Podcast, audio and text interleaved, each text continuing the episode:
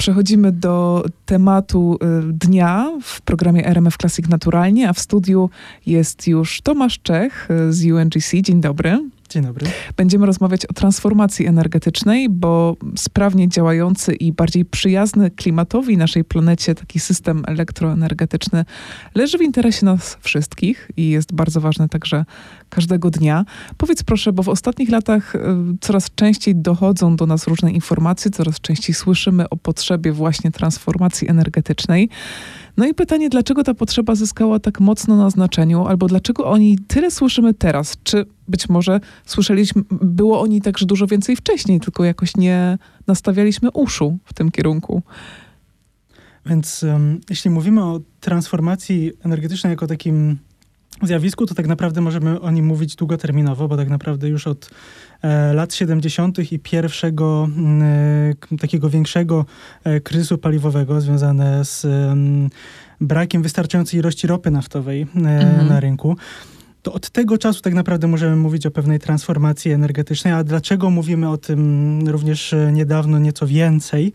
E, no, z kilku powodów. Jednym z największych z nich jest oczywiście e, pandemia koronawirusa, zakłócone przez nią łańcuchy dostaw i problemy z podażą, nawet czasem nad podażą różnego rodzaju paliw, no ale głównym tutaj tym e, czynnikiem było zakłócenie łańcuchu dostaw, a w konsekwencji też jakby dalszych, dalszych wydarzeń międzynarodowych, no to powinniśmy również wspomnieć o wybuchu e, wojny w Ukrainie, o tej nieuprawnionej agresji rosyjskiej na ten kraj.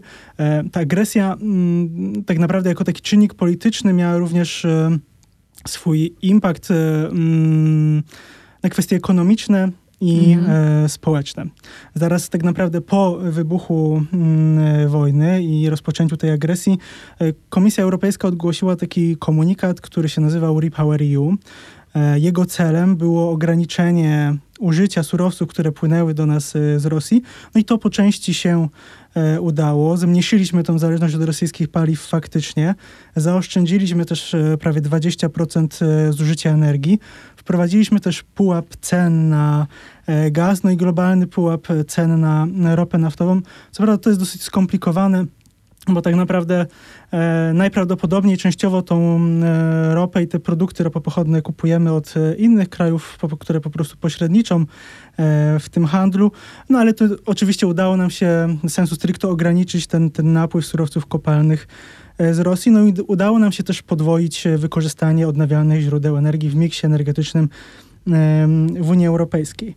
Ale myślę, że o czym też warto wspomnieć, no to wojna w Ukrainie miała też taki e, mocny impact ekonomiczno-społeczny. Znaczy mm -hmm. wpłynęła przede wszystkim na wzrost cen surowców, e, a w, konsekwen w konsekwencji również na m, wzrost rachunków za energię, co przełożyło się na różne działania rządów Unii Europejskiej, w tym na działania e, naszego rządu, który ograniczył ten wzrost, w szczególności dla gospodarstw domowych. Mimo to e, ten wzrost cen surowców, przede wszystkim e, węgla i ropy, no spowodowało też nasilenie takiego negatywnego zjawiska, e, które nazywa się ubóstwo energetyczne i ono dotyka tych gospodarstw domowych, które no nie są w stanie zapewnić sobie takich odpowiednich warunków bytowych w kontekście efektywności energetycznej budynków, w których e, mieszkają, no i wykorzystania e, w nich energii, a także po prostu ekonomicznie nie radzą sobie z tym wzrostem e, mhm. cen. To jest częste zjawisko, ubóstwo energetyczne? Mamy tutaj różne wskaźniki, które nam o tym mówią. Możemy opowiedzieć o takim wskaźniku podwójnej e, mediany. E, czyli on pojawia się wtedy, kiedy w gospodarstwie domowym e, no takie, takie średnie wydatki są wyższe niż e, mm, podwójna środkowa tych wydatków w całej populacji. Mhm. No i według danych z 2021 roku, bo niestety nie mamy też najnowszych danych, tutaj jest też taki program, problem z dostępnością na bieżąco tych danych dotyczących ubóstwa energetycznego, no to gdzieś około 17 do 18% e, gospodarstw domowych w Polsce jest dotkniętych tym ubóstwem energetycznym, więc ten poziom jest wysoki. No a biorąc pod uwagę to, że te surowce tak naprawdę były droższe jeszcze w zeszłym roku, pomimo tej um, ochrony rządowej, można by tak powiedzieć, no to um, możemy zakładać, że ten poziom ubóstwa energetycznego w Polsce, um, w Polsce się zwiększył. E, no i dlatego też musimy mówić więcej i przyspieszać tę transformację energetyczną. Tak? Przejście tej transformacji energetycznej, e, czyli poprawienie efektywności energetycznej, wykorzystania energii e, w budynkach, w codziennym życiu, zwiększenie udziału odnawialnych źródeł energii, doprowadzi też w konsekwencji do redukcji tego zjawiska e, ubóstwa energetycznego. Dlatego też rozmawiając o transformacji energetycznej, nie powinniśmy mówić o tym, że to jest jakieś takie widzimisię eurokratów. Mhm. To jest coś, co tak naprawdę rozwiązuje nam wiele problemów społecznych, przy okazji generując kilka pomniejszych oczywiście po drodze, bo nie jest to taka e, transformacja całkowicie bezproblemowa, no ale musimy ją doprowadzić do tego, aby od e, tego, tej zależności zewnętrznej, od e, surowców przede wszystkim energetycznych ze wschodu e, wyjść. No i zbudować też czysty e, system energetyczny oparty na e, odnawialnych źródłach energii. Mhm.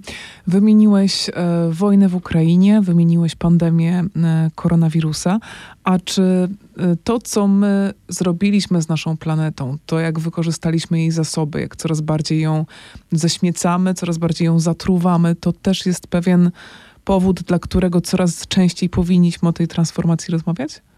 Jak najbardziej. Jest to powód, są to powody, dla których powinniśmy coraz częściej rozmawiać o e, transformacji energetycznej.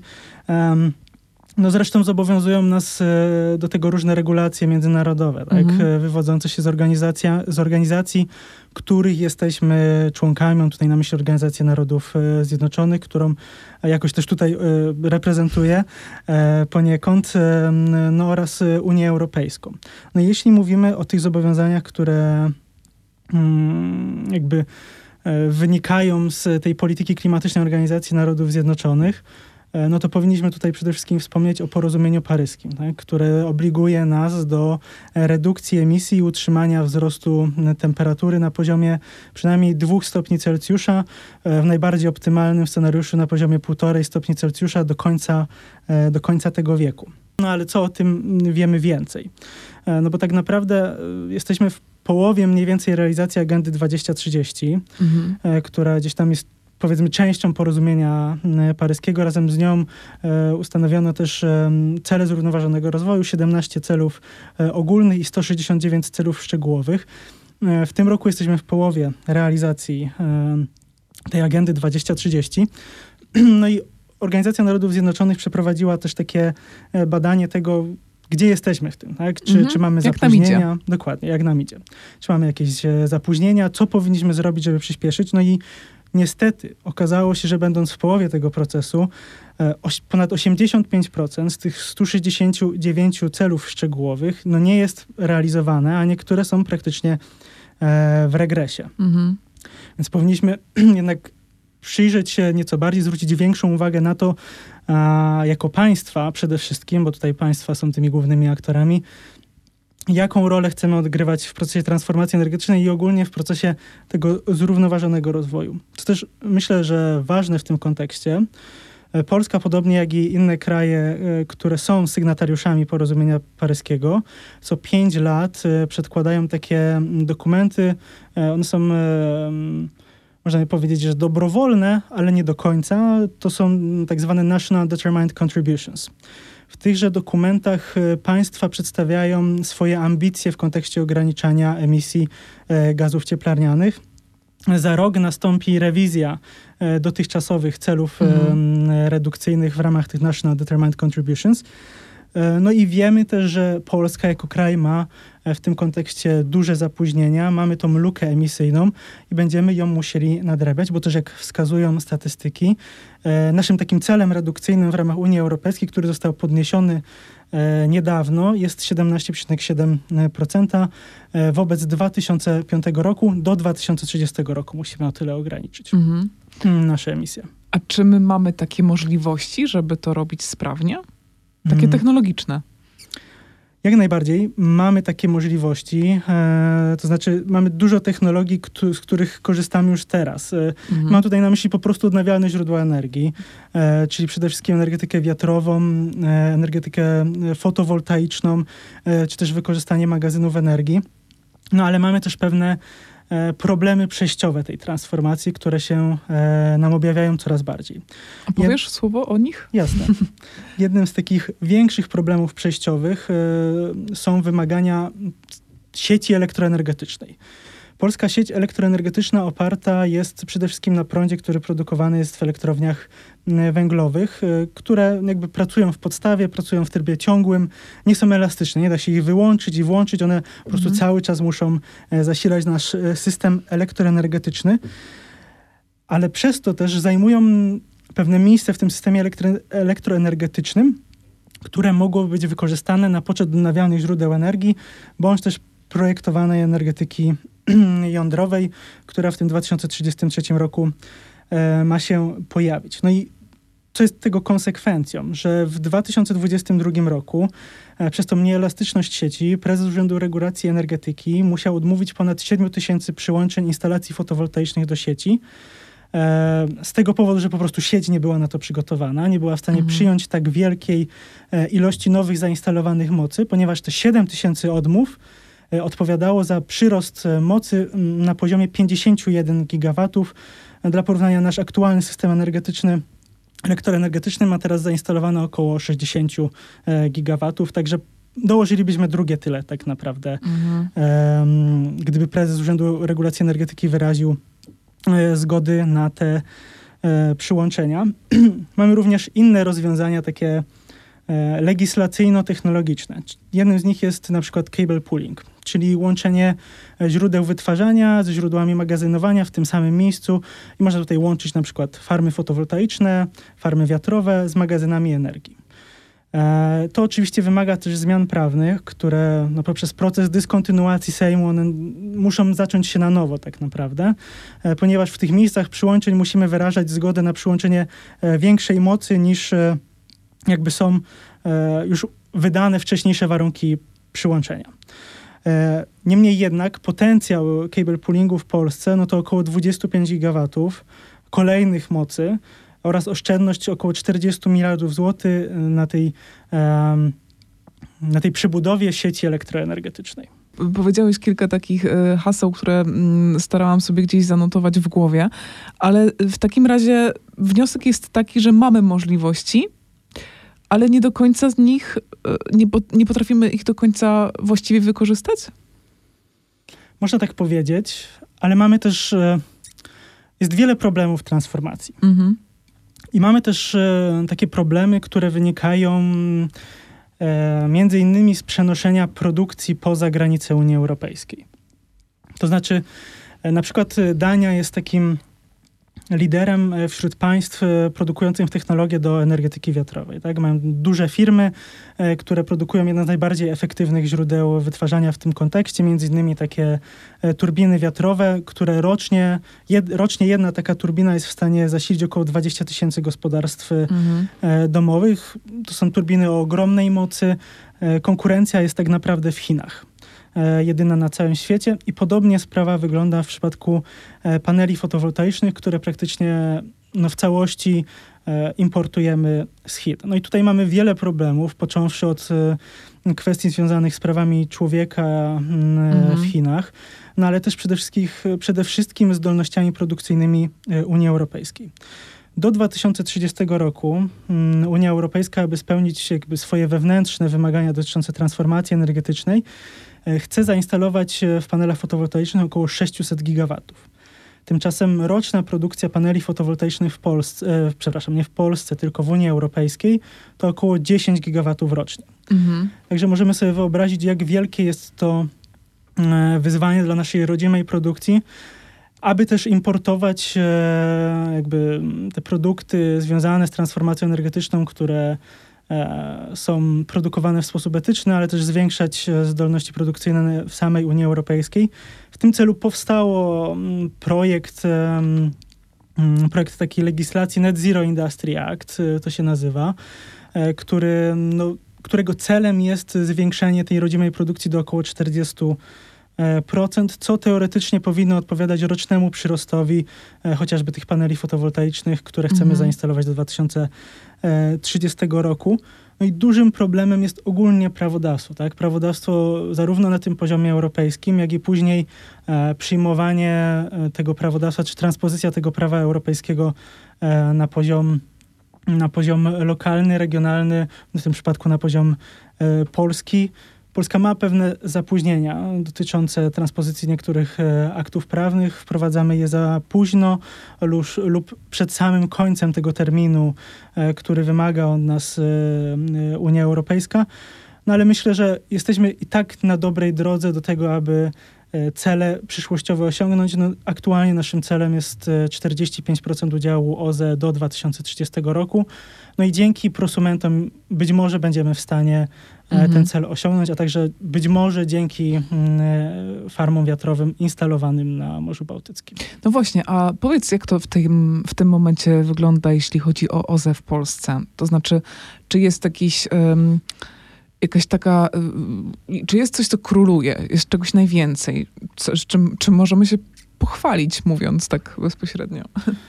Czy polski rynek energii jest e, dosyć ciekawy, mhm. E, no bo oczywiście mamy duże uzależnienie od węgla, a jednocześnie bardzo szybki, już dzięki wspomnianym prosumentom, przyrost odnawialnych źródeł energii. E, w Polsce, polityce energetycznej Polski do 2040 roku, czyli takim dokumencie strategicznym, który mm, teoretycznie wyznacza cele rozwoju w transformacji energetycznej Polski, tam zakładaliśmy cel do 2030 roku około 7-10 gigawatów w fotowoltaice.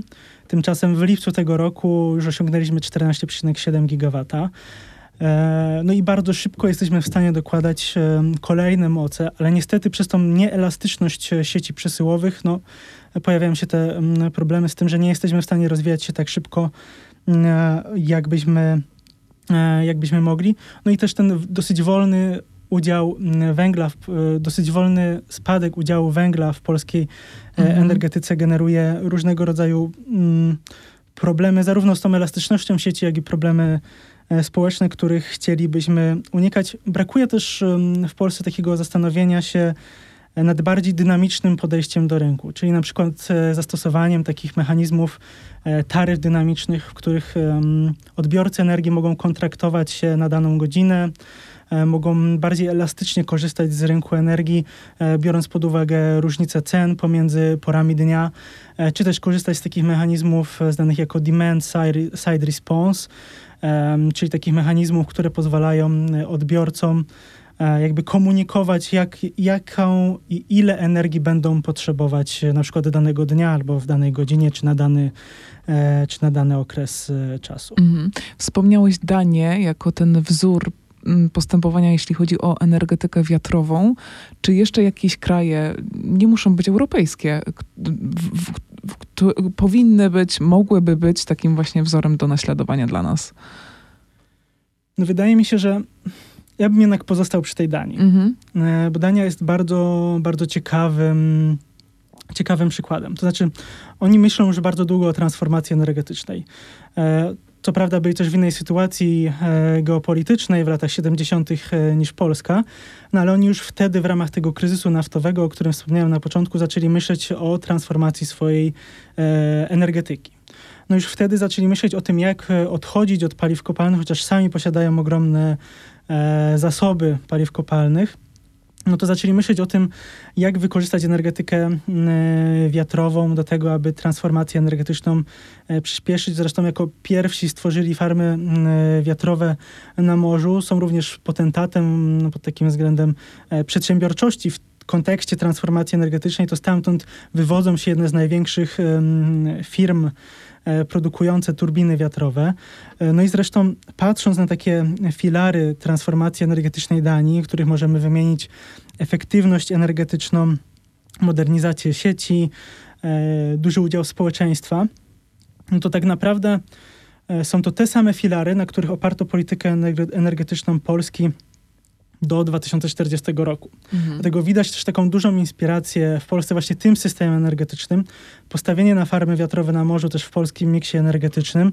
No i wykorzystywanie farm wiatrowych jakiego takiego, jako takiego głównego źródła energii, no to to jest coś, czym my też się nadani próbujemy e, wzorować. Oczywiście my mówimy o tym w kontekście kilku, może maksymalnie kilkunastu ostatnich lat.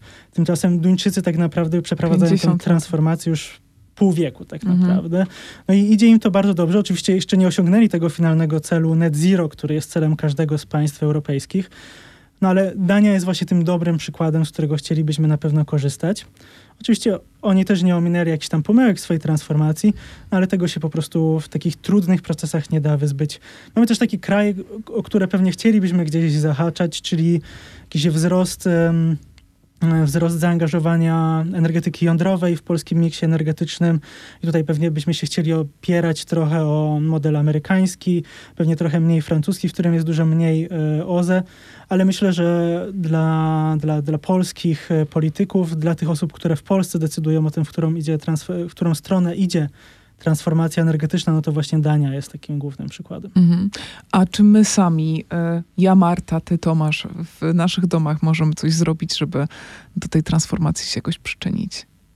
Mm, jak najbardziej. Zresztą sprzyja nam aktualnie okres, e, w którym już praktycznie jesteśmy, to znaczy zima. Mam tutaj na myśli tą porę roku e, kiedy wyjątkowo zwracamy też uwagę na wykorzystanie energii w naszych domach. Mhm. No jest kilka prostych rzeczy, które, które możemy oczywiście zrobić, no ale też musimy pamiętać o tym, że jakby społeczeństwo jest już dosyć mocno obciążone kosztami transformacji energetycznej i musimy też pamiętać o tym, że jakby największa odpowiedzialność za ten proces spoczywa jednak e, na państwie i na jego urzędnikach.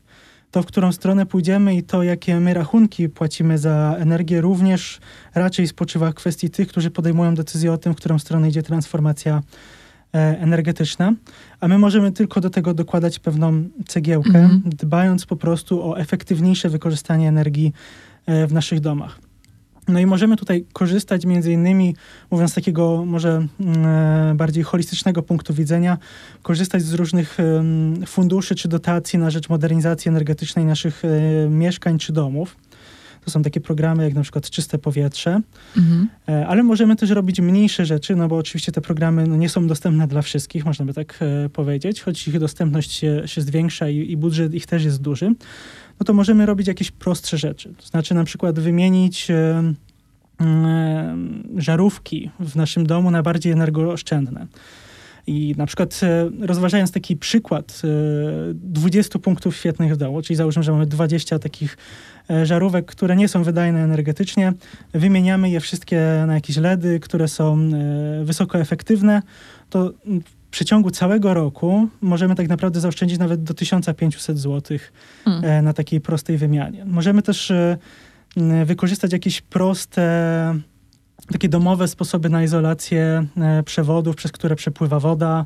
E, możemy zamontować za naszymi mm, grzejnikami ekrany, które będą odbijały mm, energię cieplną zamiast, e, zamiast tego, aby ona była wykorzystywana jakby na zewnątrz tego budynku, czyli tak naprawdę była tracona. E, powinniśmy też e, zwracać uwagę na to, jak ustawiamy meble w domu. Często mamy mhm. tendencję mm -hmm. do przystawiania grzejników na przykład e, fotelami. Przysłaniania w sensie takim, Dokładnie, że... tak. Okay powinniśmy w takim razie mm, no, zachować pewną odległość, tak gdzieś 10-20 centymetrów przynajmniej powinniśmy od grzejników stawiać nasze meble. Możemy też, e, może być może taka rzecz, o której niewiele osób wie, zastosować zimowe ustawienie okien. Mhm. To znaczy za pomocą prostego klucza inbusowego. Tutaj można oczywiście sobie sprawdzić w internecie, jak należy to zrobić, bo E, to wymaga pewnej wiedzy, mhm. E, ale można to zrobić samemu. Nie jest e, to tak naprawdę żaden koszt, a jednak uszczelnia nasze mieszkania i pozwala efektywniej gospodarować energią w domu.